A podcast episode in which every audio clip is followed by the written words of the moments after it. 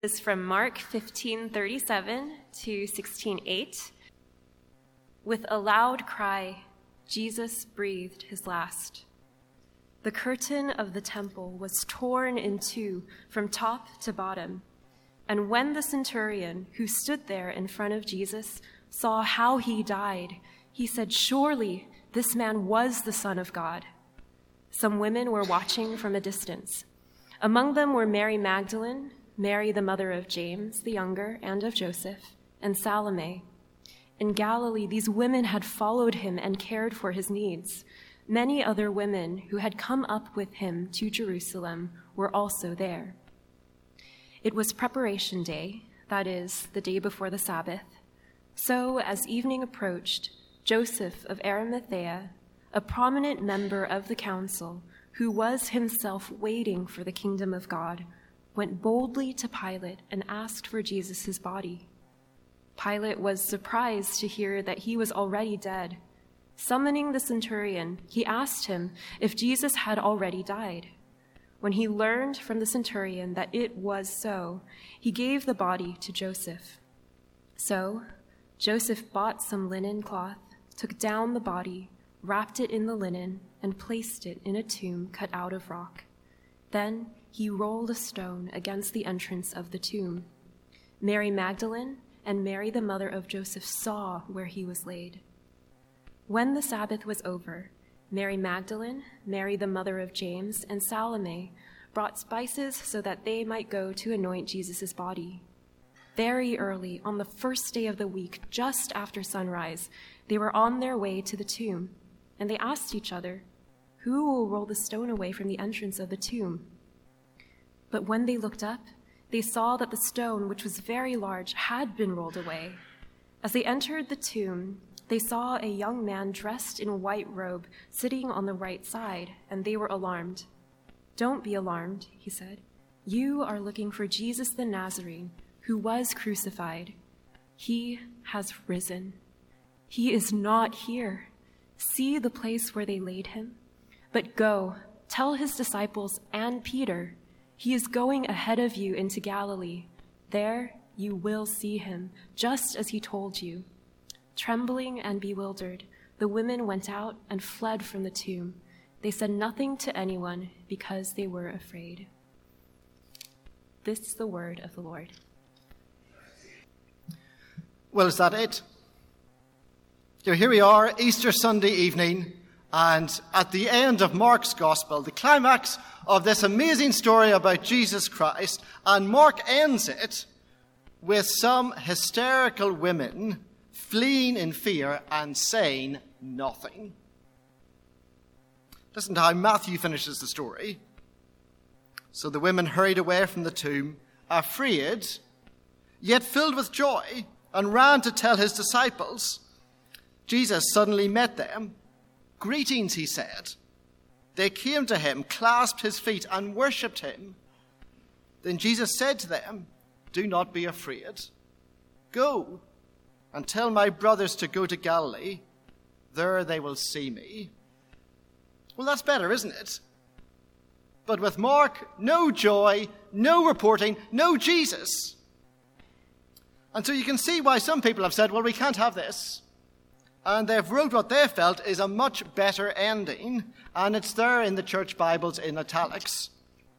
That's the champagne popping, victorious, triumphant ending that we want and we feel we need. But it's not the ending Mark wrote. That's made clear also in our Bibles, where it says the earlier manuscripts and other, some other ancient witnesses do not have verses 9 to 20. Now, maybe Mark did write a longer ending, but this is what we've got, and it's typical Mark. It's concise and dramatic and short. But this evening, imagine it could have been shorter. Imagine the story ended at verse 3.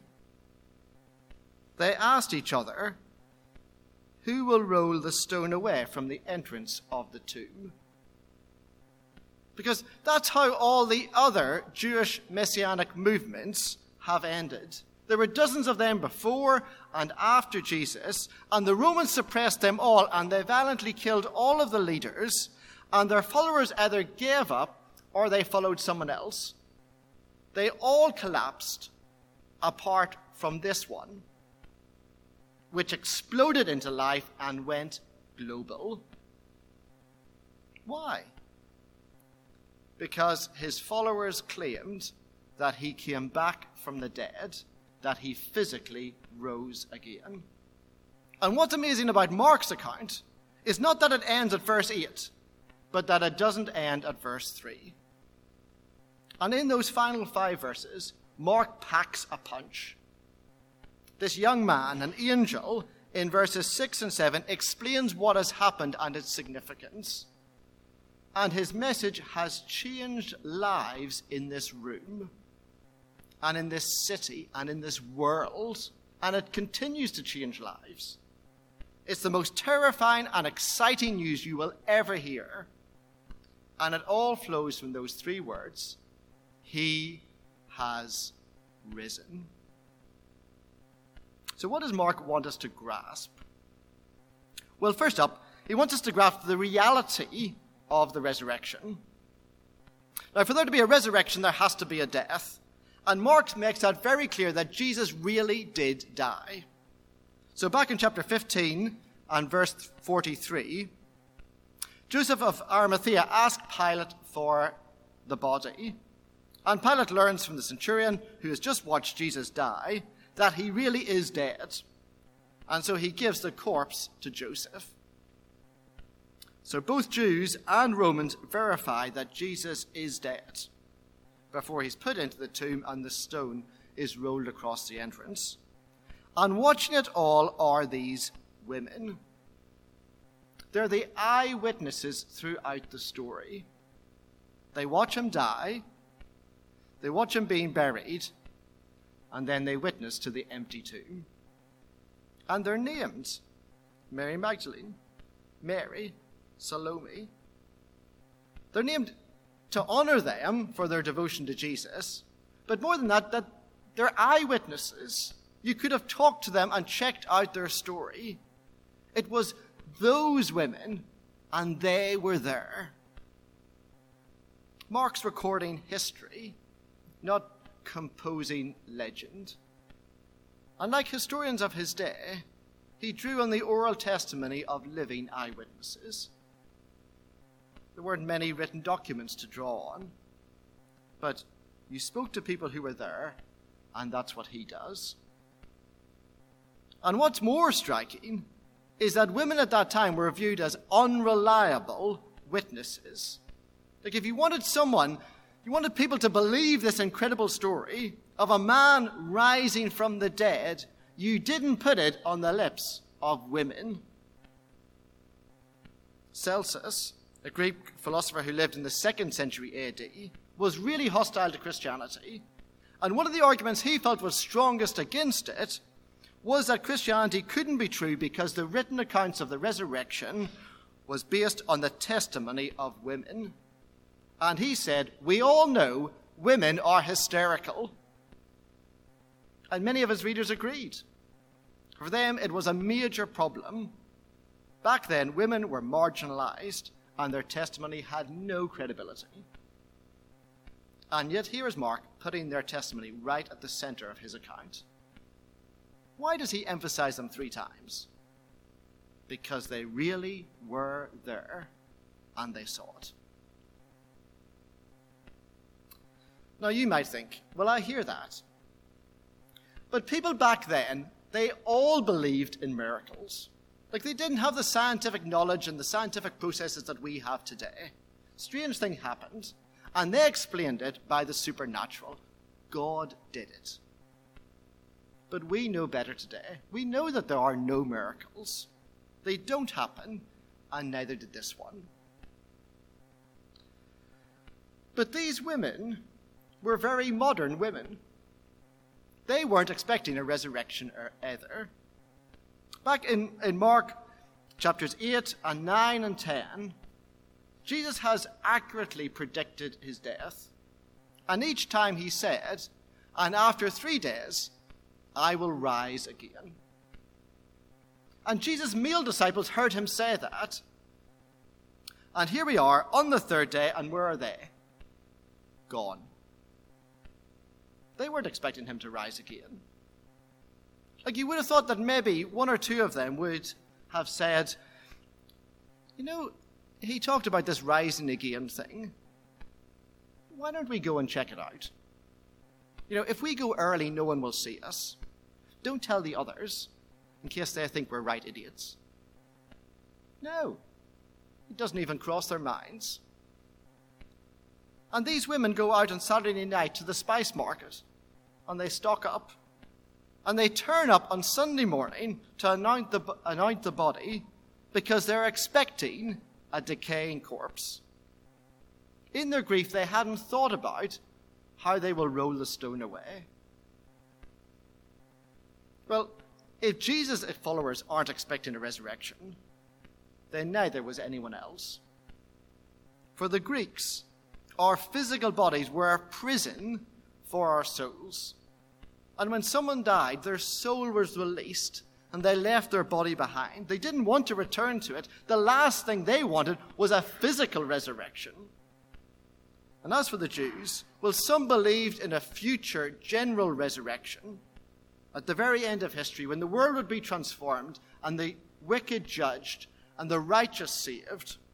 And they had no concept of one person rising from the dead before then. And so, for different reasons, ancient and modern people, no one is expecting a resurrection. And yet, verse 6 you are looking for Jesus the Nazarene, who was crucified. He has risen. He is not here. See the place where they laid him. Here's the reality of the resurrection. And it's a challenge to modern faith that if you believe that there is no God, that this world is all there is, that the laws of science must always hold true, that Jesus was a historical figure perhaps simply a significant spiritual leader, then a resurrection isn't likely. But if there is a God who rules the world, and the laws of science describe the consistent ways he sustains it, and if Jesus of Nazareth is who he claimed to be, God, and that what he predicted about himself happened, then the end of Mark's gospel isn't strange at all. In fact, it fits the evidence well. Will you let it challenge your preconceived ideas? What might be stopping you from believing Mark's story?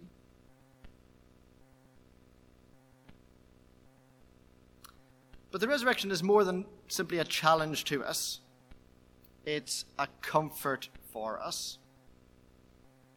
Because Mark also wants us to grasp the restoration through the resurrection.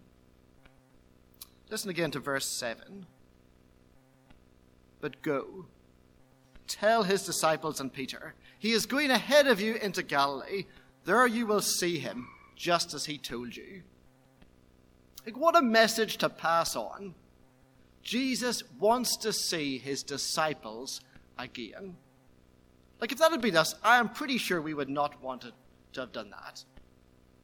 Like, they were a bunch of cowards. When the soldiers came to get Jesus, they deserted.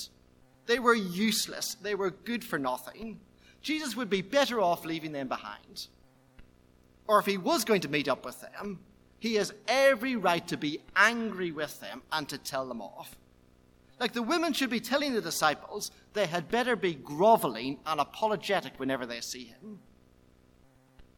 And yet, that's not the message. Instead, it's a message of grace and forgiveness and restoration. Galilee will mark a new start for the disciples and for Peter. Like, why does the angel say, and Peter? Like, those two words are unnecessary because Peter is one of the disciples.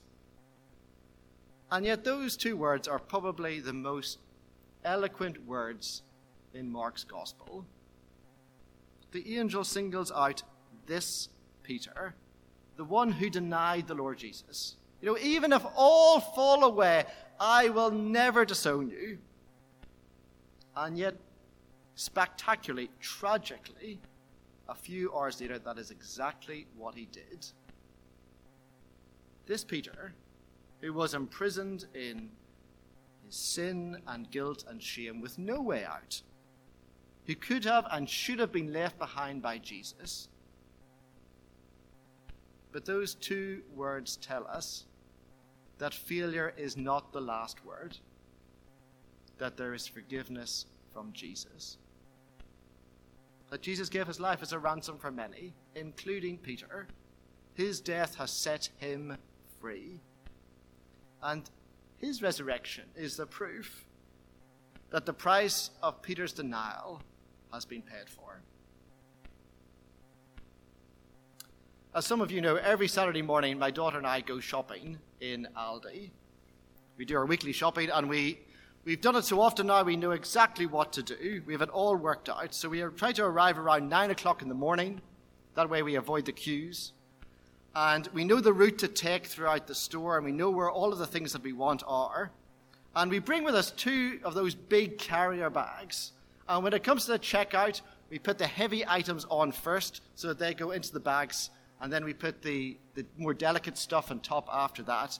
And we always keep up with the staff, with the, uh, the person behind the till. It is a competition. Um, we win. Um, and after we've paid, we're always asked a question Do you want a receipt? And the answer is yes. You always answer yes. Because you want proof that you have paid for your purchases. So that if security tackle you on the way out, you can prove, listen, I have paid. They're all here. And the death of Jesus is proof of payment that on the cross, Jesus bore our sins and took our punishment of death. And the proof that God's justice is satisfied is that Jesus came out of the tomb alive. It's as if Jesus entered that prison of Peter's sin and guilt and shame and he broke open the door and he marched out. Here is restoration through the resurrection. And Peter, those words offer hope to us tonight. Add to them another two words your name and Glenn and Sophie, and Lorato, and Lorraine. You may have failed Jesus in big ways, small ways, in the same ways. You may be imprisoned in your sin and guilt and shame. But Jesus had words of grace for Peter, and he does for you. He died for deniers. He reconciles rebels. He forgives failures. Our salvation is not something that we have achieved, it is something that we receive. Jesus has paid it all, and the resurrection is proof of that. And it restores us.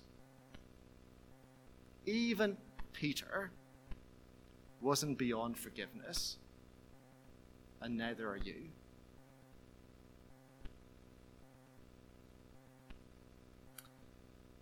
And then finally, Mark wants us to grasp the response to the resurrection.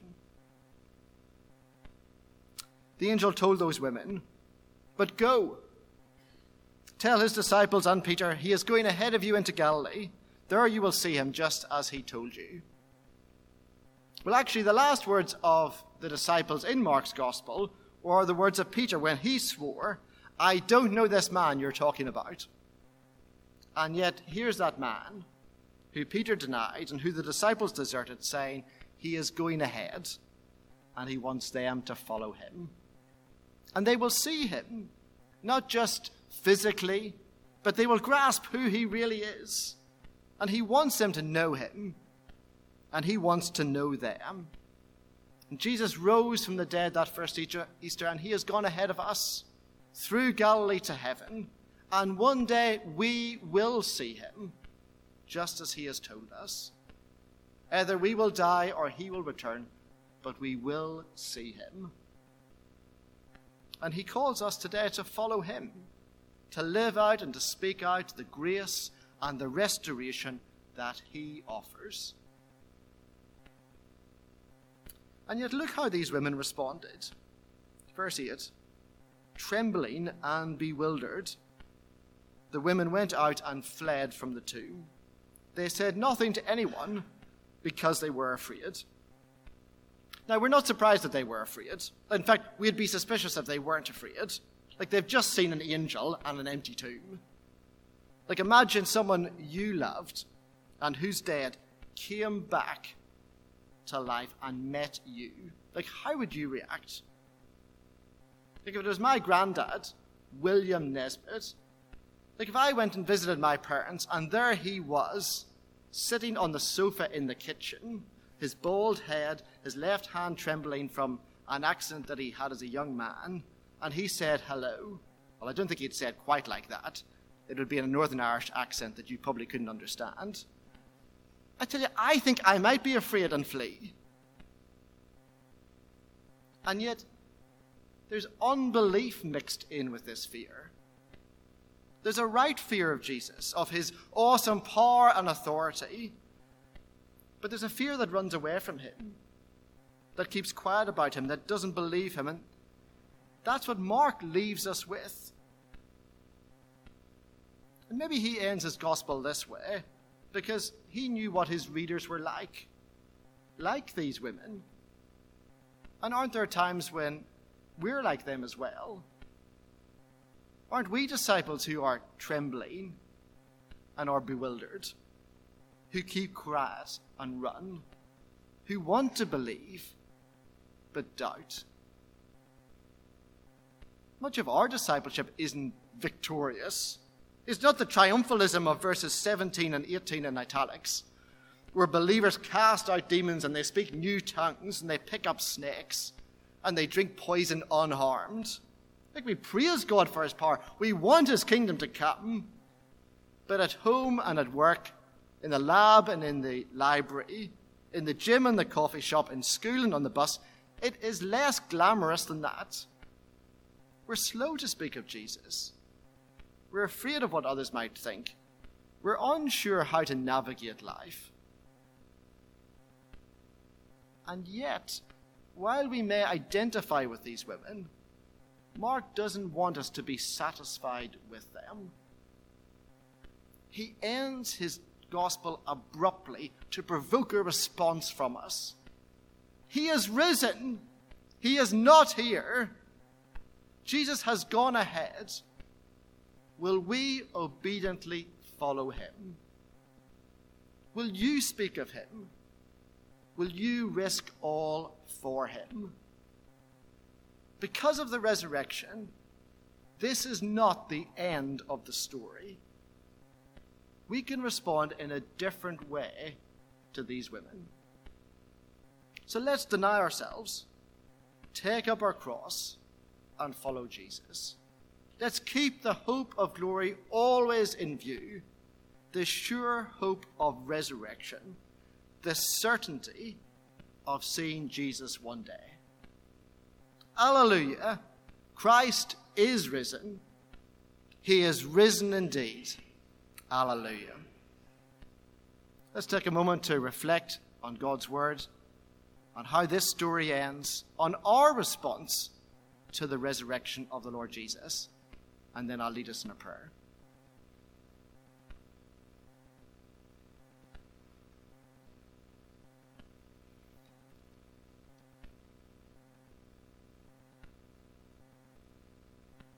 Heavenly Father, thank you that by your great power you have raised the Lord Jesus from the dead. Thank you for what that angel said, that it is true. He has risen, he is not here. He has gone ahead of us. Thank you that this is not, it may be the end of Mark's story, it's not the end of our story. That our sin and failure is not the last word. Your grace, your restoration are. Thank you, Lord, that in all of our trembling and confusion and fear and silence, Lord, that you that you do strengthen us, you do challenge us, you do call us to live lives which show that resurrection power and to speak of it. So we pray, Lord, that in this week that lies ahead, you would keep that resurrection in front of us that we would know the power of it in our lives, that we would live to praise you and to honor you. In Jesus' name we pray. Amen.